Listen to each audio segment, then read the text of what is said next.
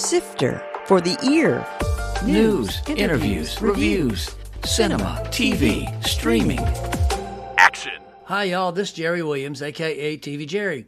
Have you seen a movie in the theater this century? If so, you probably were not watching it from a classic film projector, but from a cinema equipped with DCP, or a digital cinema package. From the digital, you might have figured this is a computer based technology. And today's guest is Stace Carter, who specializes in creating DCPs. He's going to explain their origins and things indie filmmakers need to know when creating their projects for projection. Sifter Review of the Week. Leave the World Behind on Netflix. Director and co writer Sam Esmail is best known for his TV series Mr. Robot, and his new movie offers a brilliant yet frightening look at a major disaster from a unique point of view. Julia Roberts and Ethan Hawke play a New York couple who decide to rent an Airbnb on Long Island for a weekend getaway with their kids. The first night, a black man and his daughter, played by Mahershala Ali and Myha'la, show up claiming it's their house and asking for refuge from a blackout in the city. Turns out that something much more horrifying is taking place, but they're only witnessing some of the side effects. Add to this consternation the potential racial suspicion that expands the already compelling themes. The performances are all strong, but it's Esmail's scenario and the continually twisting smart revelations that make the story so gripping. We never see the full impact of the chaos, which makes the truth even more terrifying. This riveting look at the reality of survival packs a dramatic wallop while offering sci fi thrills and tension. I gave Leave the World Behind four and a half out of five stars. So, Stace Carter, there I was in Charlottesville at the John Hodgman show on Halloween, and there you were. And there you were, Jerry. It was great to see you. That, that was a great show. So much fun to see a podcast recorded in a large theater in, in Charlottesville, um, which is not what we are doing today. Yeah, yeah, no, we're just you and me. Actually, I we did see Wait, Wait, Don't Tell Me last year, year before when they did it here in town. That was kind of fun. But unfortunately, as you know, you were at the Hodgman show. It was poorly attended, I guess, because it was Halloween. There's a lot that goes on in Charlottesville on Halloween, and um, also that's a you know it's a very uh, particular audience i think so um, right. as you probably noticed it was the the nerdiest of the nerdiest uh, which is why i was there I, was, so. I wasn't going to say that but whatever so you were born and raised in illinois how did you get to virginia like a lot of people jerry it was a girl right, uh-huh, um, right. came here right after college to hang out at my future father-in-law's house for a few months uh, while we were figuring out what to do the plan was like many of us to go to new york or la and instead, I got into the production scene in Richmond and Charlottesville, which is where I met you. Right. I think through mutual friend Woody Sherman, and we were both doing a lot of work at Henninger in Richmond on the editorial side of things. Right. Footnote Henninger is a video production company that started as an editing company in 1983 and used to have offices in Richmond and Charlottesville. And that was nigh on 25 years ago, right? Wow. Or 30 even. Yeah, yeah. And, and you were, as I remember back in those days, you were doing a lot of work for CarMax. That's correct. Well, the early days, I was producing for a um, dot com startup out of Charlottesville um, that went great guns for a couple of years and then imploded. And then, yeah, after that, I soon moved on to CarMax, where I was for several years doing their broadcast. We want to talk about DCPs because that's the core of this subject. But your first job was actually with CDs, is that right? Yeah, so my one of my first jobs out of college was as a music editor at a compact disc manufacturer in Central Virginia. I don't know if you remember CDs or not um, hard to find anymore, right? Right, right. Um, I think you know, aside from learning just so much about editing in general in that environment, that's where I also learned about quality control because you could make a mistake that would get replicated 100,000, 250,000 times. And then I know that you did obviously get involved in DCPs at some point, and that's kind of your main thing now, right? That's correct. Yes. So I now uh, run a company that's been going for about five years called Creola DCP. And um, what we do is work with mostly independent filmmakers and festivals to help them get from their edit system onto the big screen. For our audience, you first need to explain what is a DCP and how did that happen? You used to watch movies on film. So how did it yeah. evolve into that? Well, this is a conversation I have about a half a dozen times a day with filmmakers. So um, it's a good, good question, Jerry. And a DCP is a digital cinema package, right? It is the software form of your movie that can play in a digital theater. So most digital theaters, they can't play a QuickTime, they can't play a Blu-ray. And this is for good reasons, actually. So it leads to the question of like, where did DCP come from, right? And I think it was 2002, early 2000s, a consortium of the major studios, think MGM, Disney, Sony, and others uh, recognized that media was moving to digital distribution. So they got together with you know a bunch of engineering geniuses really and asked how is this going to work in terms of preserving quality, preserving reliability, and for security for for their intellectual property right? So what they did was they came up with a specification that what is the software package of a movie going to look like and how is that going to play in a very secure system um, in every theater in the world. So what they did was they worked both on the hardware side and on the software side to create systems, basically digital cinema playback units, which are a computer that connect to a projector in a theater right. and play your you know software version of your movie. I, I, know we worked together a little bit on mine when I played uh, Dirt Woman up in Charlottesville. Dirt Woman, yeah, yeah, at the Virginia Film Festival. You helped me get that. I already had a DCP, but you helped me get it ready for the festival up there. And how did you get connected with the Virginia Film Festival to start doing that? Well, first of all, I love Dirt Woman, and I want to see your next one. I know it, it takes forever to make a movie, and I know you spent a lot of time on that. Yeah, that was 20 years. So in another 20 years, maybe. We're, we're all on on the tips of our seats, Jerry.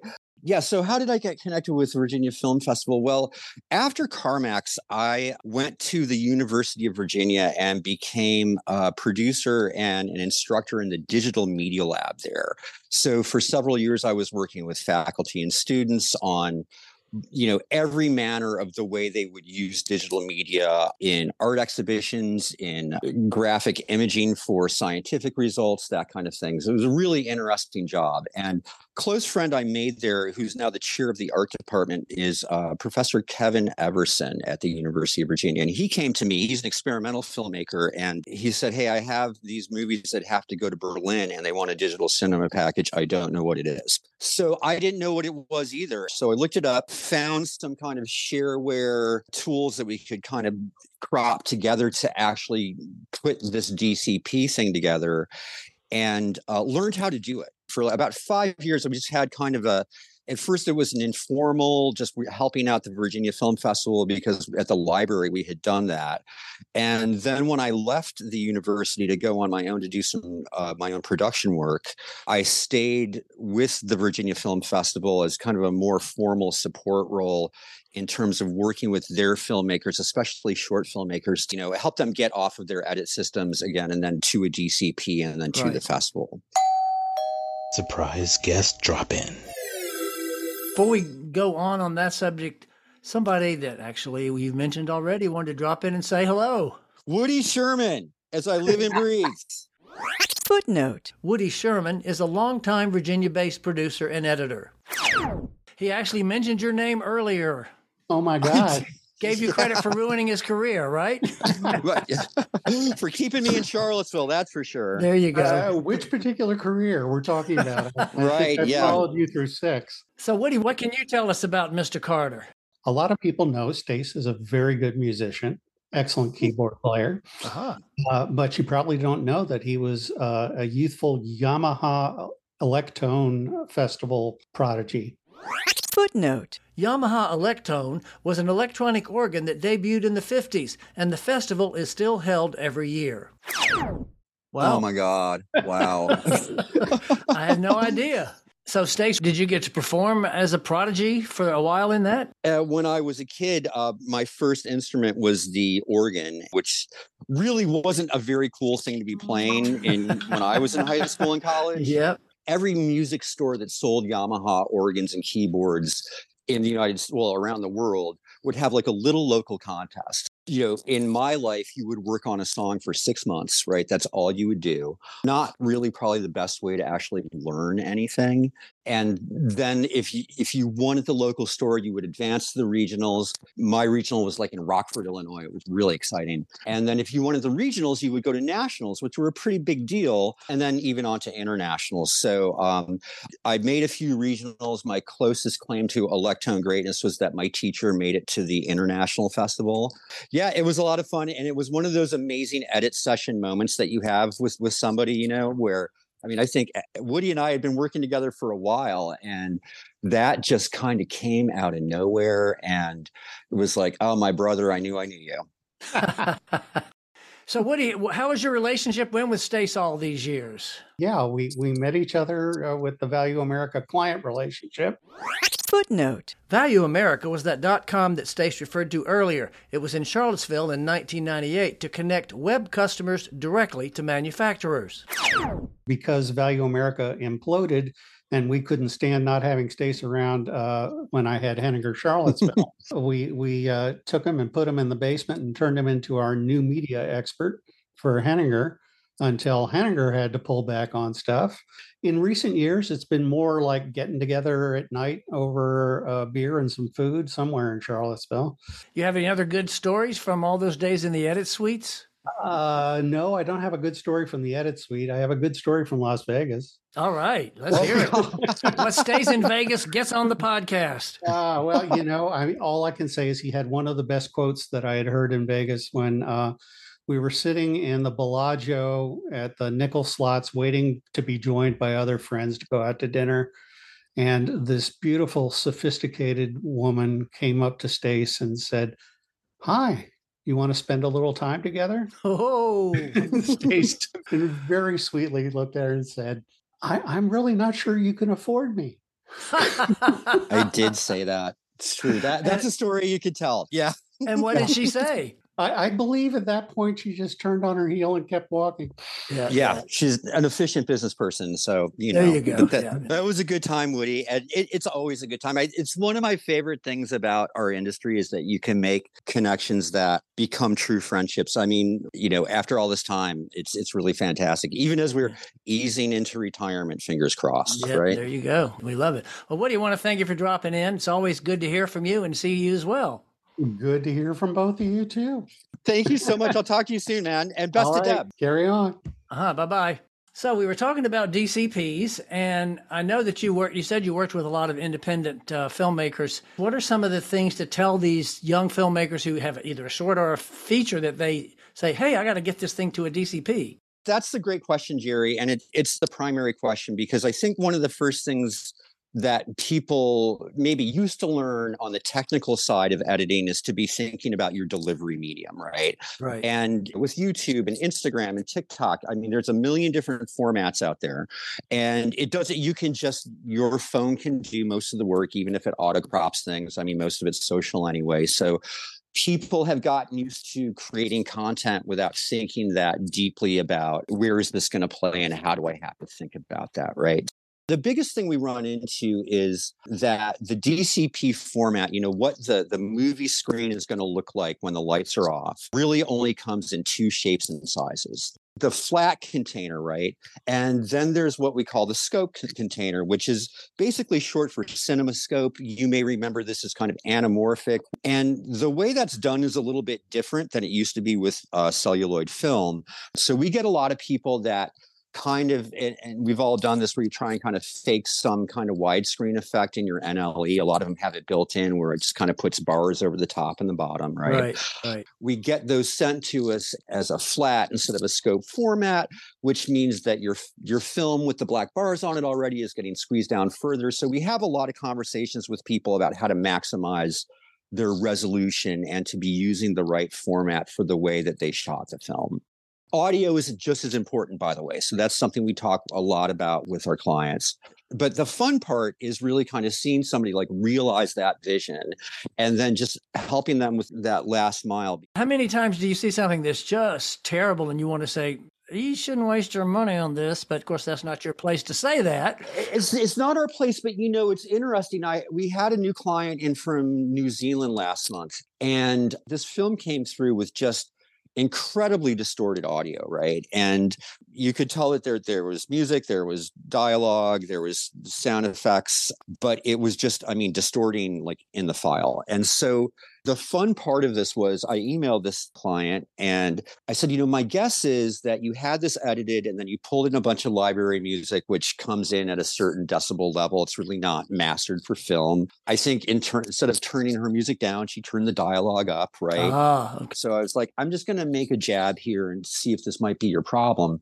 And she was like, oh my God, that's it. I just need to go through and, and remix the film. So she fixed it. And it went from being a film that I was like, uh, you know, this is just not ready for prime time to right. being a, it's a movie now. Great, cool. Yeah. What would you say is maybe the biggest mistake that people make when they're trying to get something converted to a DCP?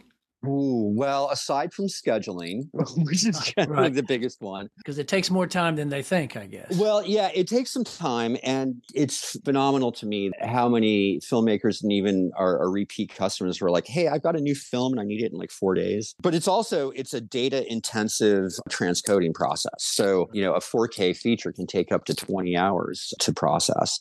But um, biggest mistakes I would say are looking at what your audio level should be for a theater versus for the internet or for broadcast. And those are just as important, if not more important, in the theater because everything that you're seeing in the theater is going to be 10 times bigger and a thousand times louder than you're experiencing it on your NLE. Footnote NLE stands for Nonlinear Editor, which is the computer based method of editing video. And I remember I actually initially created my DCP myself, and then I think I had y'all help me with some tweaking. Right. There is software to do that. What's the advantage to that? And what is your advice to people who say, hey, I'll do it myself? Yeah, you know, first of all, I say go for it. I, I don't know that there's an advantage to it eh, for a couple of reasons. Oh, it's cheaper. It, it's cheaper. Time is money. And I, right. I think a lot of people will find as they're exporting their DCP, they will be getting about what four or five frames per second, something like that, which for a feature film can take a while. For right. a short film, hey, that's, you know, overnight, that's not too bad. But one of the things we find is that many festivals and also some cinema chains will reject a DCP that's made in either I think it's Wraptor for Premiere or Resolve. I think oh, Wraptor really? is the plugin from yeah, and and I think there's two reasons for that. One of the things that's really important about the DCP specification, and one of the reasons it's helpful to get a pro to help you in this,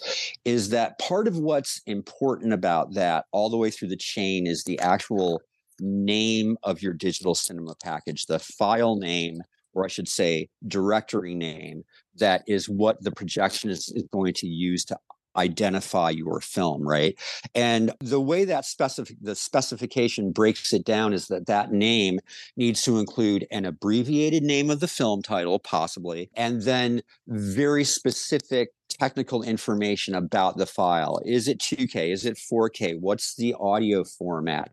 What lens should the projector use? That's all built into the name of this, right? A projectionist will pull that up mean, they'll see something that is a non-standard file name, right? That's a red flag for them right there because they don't really have all the information they need. So unless you really get to know the spec, which is online, you can Google it and figure out how to name those files.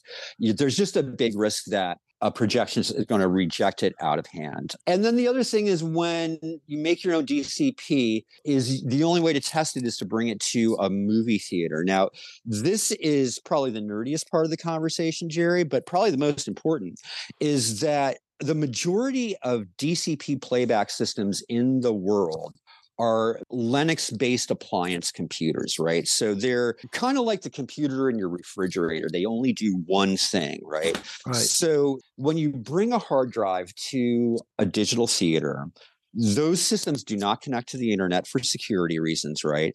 They do not read a lot of different kinds of hard drives for security reasons. So, the other thing you need to know, aside from how to name your DCP, is how to get it onto a Linux ext2 formatted hard drive but that kind of IT minded side of it, which is the least romantic, is probably the most important and that's where we help you know is we we get it named right we uh, get it quality controlled right and we get it delivered right I want to jump back a little bit because we mentioned CarMax and just kind of glossed over it. What was it like working for CarMax? Because they were pretty innovative back in the day when you were working there, I believe. So when I came on, they were just starting to move from the 30 second television commercial format to the 15 second format, which I think in this day and age, you know, having watched not a lot of commercial TV, but like on the Super Bowl, I see it. They're down to like three to five second ads, yeah, right? Crazy, yeah. Yeah, but CarMax really led the way, and like we're just going to do a 15 second spot. It's going to pop. It's going to have something fun, and then here's where your store is, right? And then you would have to create a different version of that spot for every store you were advertising. Make like 45 65 you know copies of your master then create a text slide that was each individual story and then we would roll it out to tape and then they would take it to another room and then shoot it up on a satellite and stations would pull it down. So the last question i always like to ask everybody is when you're not sitting there making dcps what are you watching on lunch breaks, we've started watching Mindy on Hulu again. Footnote Mindy refers to The Mindy Project, Mindy Kaling's popular sitcom that ran for six seasons. We just wrapped up the first three seasons of a show on um, and we were watching on Max. I can't remember. It's a BBC show, I think, called Killing Eve with Sandra O. Oh, oh that's a great show. Actually, that started on AMC. Did it go to? I guess it's on Max now. That's a great show. It was. Well, they pulled it right before we watched season four, which apparently was good because in my Reddit research, apparently there was a new directing team on season four and, or a new writing team. And I don't know about your thoughts, but I read that it really went down the tube. So I'm glad I kind of jumped off when I did. Yeah, we we gave up on that. I think after season three, yeah, that was Sandra oh and Jodie Comer, who is going yes. on to do great. Actually, she was supposed to be playing Josephine in the new Napoleon, and she had to drop out because of some other commitment she had. But, yeah, the, the writing on, I mean, the acting was amazing, but the writing on that show just, I, I mean, or the combination of the writing and the acting just really blew my mind. Phoebe Waller Bridge. Yep, there you go. Well, Stace, I want to thank you. It's so great to talk to you and to catch up. And hopefully, I'll run into you at another show in Charlottesville one of these days. Thank you, Jerry. I can't wait. I'm looking forward to it. Okay. Thank you. Take care, buddy. That was Stace Carter, whose company, Crayola DCP, specializes in creating digital cinema packages, which is the technology used to project movies in theaters. There's a link to his website on the page for this show at tvjerry.com, plus a fun photo of Stace as a kid in the Electone competition. Coming soon. In theaters. Wonka. This new version of the musical features Timothée Chalamet in the title role, with Hugh Grant as the tiny Oompa Loompa. Maestro, the story of Leonard Bernstein, starring and directed by Bradley Cooper, with Carey Mulligan as his wife and Matt Bomer as his boyfriend. Fallen Leaves. This Finnish import revolves around two lonely people who meet in a karaoke bar. Monster, a misleading title from the Korean director of Broker and Shoplifters. This drama revolves around a boy, his teacher, and his mother. TV and streaming. The Crown finishes its final season with the last episodes on Netflix. Chicken Run, Dawn of the Nugget, also on Netflix. The Poultry Gang from Aardman Animation is back, and the title offers a hint to their new challenge. Trevor Noah, Where Was I? on Netflix. The popular comic recounts his travels around the world. Percy Jackson and the Olympians on Disney. The demigod leads a quest across America to prevent a war among the gods. Reacher on Amazon Prime, season two of this action crime drama. Have you ever heard of Rain or Shine? Chances are you've seen him in a movie or TV show. He's done more than 75. He's a Virginia born actor who has an impressive resume, and he'll come out of retirement next week to talk about his work and his name. This is Jerry Williams. Thanks for listening. For more Sifter, including literally thousands, thousands of, of reviews, reviews, visit tvjerry.com. That's a wrap.